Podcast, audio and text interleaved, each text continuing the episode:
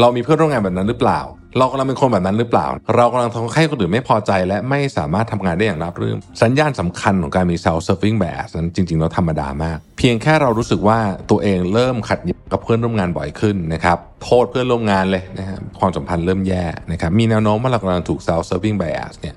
ครอบงำอยู่ ทำไมคนบางคนถึงเลือกที่จะกล่าวโทษคนอื่น แทนที่จะหันมามองตัวเอง แล้วก็ดูซิว่าเอ๊ะฉันทำอะไรผิดหรือเปล่า เหตุผลข้อแรกก็คือการกล่าวโทษคนอื่นเป็นเรื่องง่ายมาก ง่ายกว่าการกล่าวโทษตัวเองเยอะนะครับ self serving bias เนี่ยนอกจากจะทำให้คนไม่อยากทำงานกับเราเนี่ยมันจะพาไปสู่หายนะในการวางแผนผิดพลาด เราก็แก้ปัญหาผิดจุด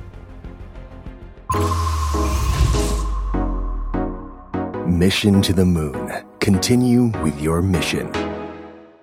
สวัสดีครับ ยินดีต้อนรับเข้าสู่ Mission to the Moon Podcast นะครับคุณอยู่กับรวิทยานุสาหะครับ ตอนที่ podcast วันนี้ออนเนี่ยก็เชื่อว่า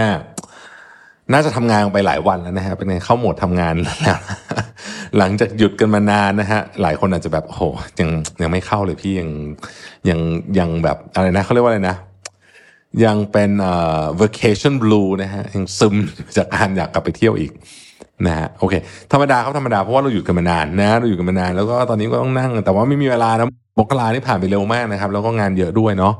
นะครับอะเป็นกำลังใจให้นะครับ ในปีที่ผ่านมานะมันจะมีวลีอยู่อันหนึ่งนะคุณถ้าคุณเล่นโซเชียลมีเดียคุณจะเห็นแน่นอนนะครับก็คือ ไม่มีใครเก่งเท่าแม่คุณแล้วจ้านะฮะนี่ผมพูดแบบสุภาพนะ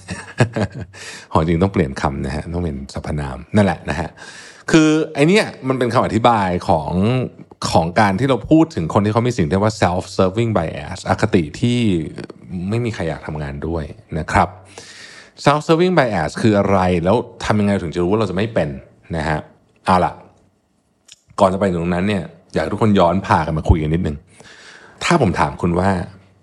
ประเภทไหนที่คุณไม่อยากทำงานด้วยที่สุดตอบอย่างเดียว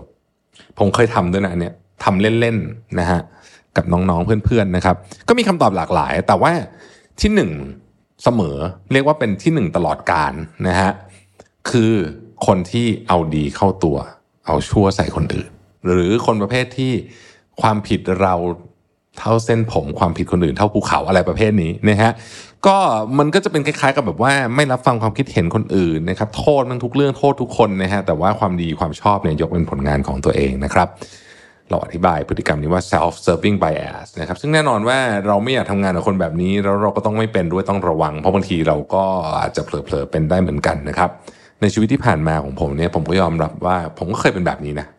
แต่ผมเชื่อว่าปัจจุบันนี้หวังว่าจะไม่เป็นแล้วแล้วกันนะครับ แล้วถ้าเกิดว่า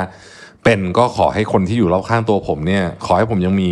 กัลยาณมิตรที่ดีพอที่จะมีคนด่าผมว่าอย่าทำแบบนี้นะครับ พื้นฐานของ self p i n g bias เนี่ยนะครับมักจะเป็นคนที่มีความพยายามในการหาต้นตอของปัญหาด้วยการชี้ไปที่ปัจจัยภายนอก ไม่ว่าจะเป็นเพื่อนร่วมงานส่วนใหญ่จะเป็นเพื่อนร่วมงานนะฮะคิดว่าเพื่อนร่วมงานมันห่วยนะหัวหน้าห่วยลูกน้องห่วย หรือสถานการณ์ไม่เป็นใจ ทั้งหมดทั้งมวลนี้พอมองไปแต่ข้างนอกเนี่ยลืมความผิดพลาดของตัวเองไป ซึ่งเป็นสัญญาณที่อันตรายมาก เพราะบางครั้งความผิดพลาดของคนเหล่านี้เป็นปัญหาที่ใหญ่ที่สุดนะครับแล้วในที่สุดเนี่ยบรรยากาศ toxic แบบนี้ก็จะทำให้งานเลินเละเทะล้มเหลวไม่เป็นท่าคำถามคือเรามีเพื่อนร่วมงานแบบนั้นหรือเปล่า อาจจะมี เรากำลังเป็นคนแบบนั้นหรือเปล่าน่ากลัวมากนะครับ เรากำลังทำให้คนอื่นไม่พอใจ และไม่สามารถทำงานได้อย่างราบรื่นเพราะ อยู่รอบตัวเราหรือเปล่านะครับเรามาดูกันดีกว่าว่าสัญญาณของ self serving bias ถ้ามองจากมุมมองของเราเองในฐานะบุคคลเนี่ยเป็นยังไงบ้างนะครับ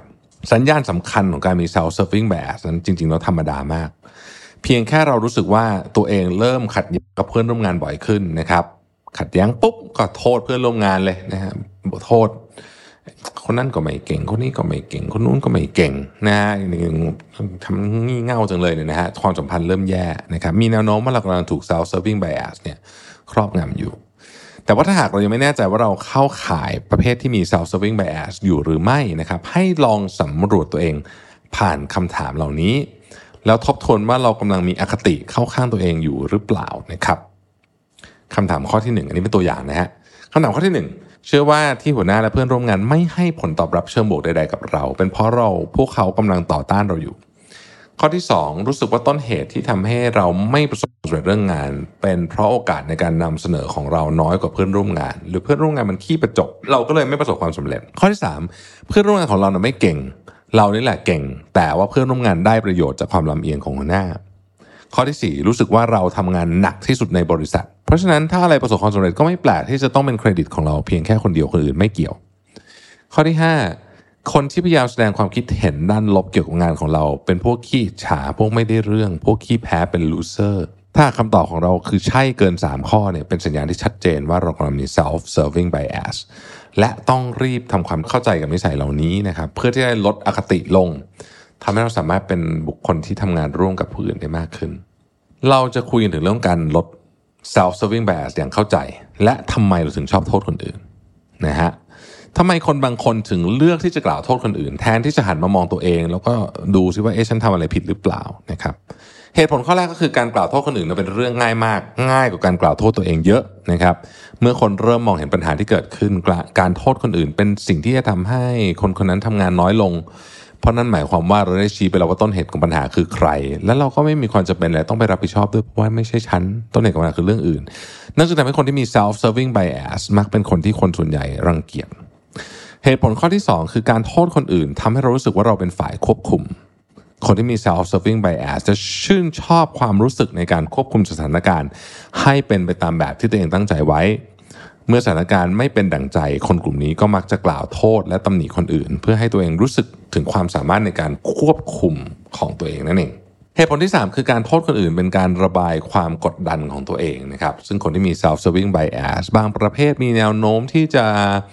อาจจะไม่แสดงอารมณ์ออกมาในเวลาปกติ แต่กลับเป็นคนที่มักโทษคนอื่น เมื่อตัวเองรู้สึกกดดันสมพฤติกรรมนี้คือการระบายความเจ็บปวด ทางอารมณ์ที่คนเหล่านี้กำลังพบเจอให้ตัวเองรู้สึกดีจากการกล่าวโทษนั้น เหตุผลข้อสุดท้ายคือ คนที่ชอบโทษคนอื่นมักเป็นคนที่มีอีโก้สูง การใช้คำกล่าวโทษคนอื่น จึงเป็นวิธีหนึ่งที่ช่วยปกป้องอีโก้ของพวกเขาได้นะครับการที่ได้โทษใครสักคนหนึ่งเป็นพฤติกรรมนำมาซึ่งความรู้สึกในการยืนในจุดที่เหนือกว่า และยืนอยู่ตรงข้ามกับจุดที่ตัวเองคิดว่าไม่ดี แต่ไม่ว่าเหตุผลจะมาจากเรื่องอะไรก็ตามเนี่ยนะครับ การมีพฤติกรรมโทษคนอื่นแล้วเอาดีเข้าตัวนั้นเป็นพฤติกรรมที่ทำลายมอรัลหรือสภาพจิตใจของทีมได้มากๆท็อกซิกมาก self serving bias เนี่ยนอกจากจะทำให้คนไม่อยากทำงานกับเราเนี่ยมันจะพาไปสู่หายนะในการวางแผนผิดพลาดนะครับเราก็แก้ปัญหาผิดจุด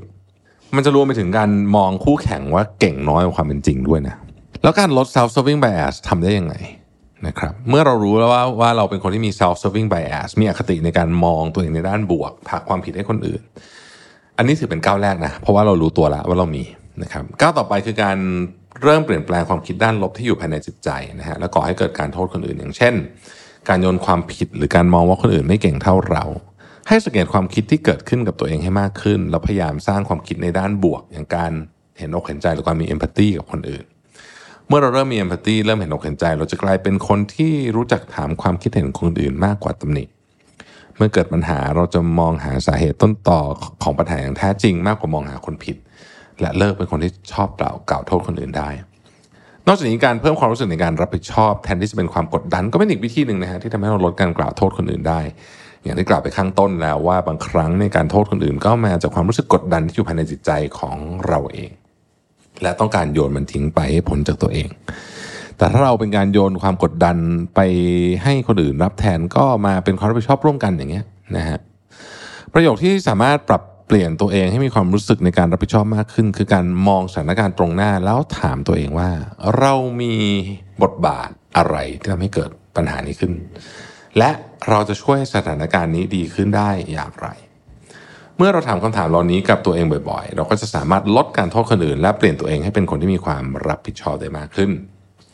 สุดท้ายคือการเผชิญหน้ากับปัญหาให้บ่อย และพยายามลงไปแก้ปัญหาด้วยตัวเอง เพื่อให้รู้จักวิธีหรือเทคนิคในการแก้ปัญหาหลาย ๆ แบบ เมื่อเราเริ่มมีคลังเทคนิคการแก้ปัญหาอยู่ในสมองแล้ว การโทษคนอื่นจะกลายเป็นทางเลือกสุดท้ายที่เราแทบไม่ใช้ในการแก้ปัญหาเลย แม้ว่าการใจดีกับตัวเองนั้นจะเป็นเรื่องที่คนทุกคนต้องพยายามใส่ใจให้มากขึ้นในสังคมการทำงานที่แสนเคร่งเครียด แต่ก็อย่าลืมว่าการใจดีกับผู้อื่นและรับฟังข้อคิดเห็นข้อเท็จจริงโดยปราศจากอคติแบบ self-serving bias ก็เป็นสิ่งสำคัญที่เราต้องใส่ใจมากขึ้น พยายามรู้เท่าทันความคิดของตัวเอง สังเกตการคนรอบข้าง เอาใจเขามาใส่ใจเราเดือที่จะแก้ปัญหาไม่ใช่หาคนผิด เพื่อให้สังคมการทำงานของเราดีขึ้น และไม่กลายเป็นสังคมเหมือนการเล่นเกมโทษกันไปโทษกันมา หรือที่ฝรั่งเขาเรียกว่าเบลมเกมสุดท้ายถ้าเราดึงอคติเข้าข้างตัวเองนี้ออกจากตัวเราได้ เราก็จะกลายเป็นคนคนหนึ่งที่น่ารักและคนอื่นก็จะอยากทำงานด้วยอย่างแน่นอนนะครับ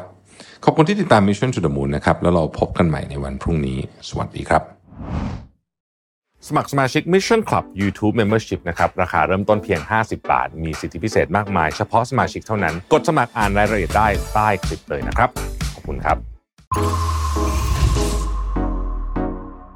Mission to the Moon. Continue with your mission.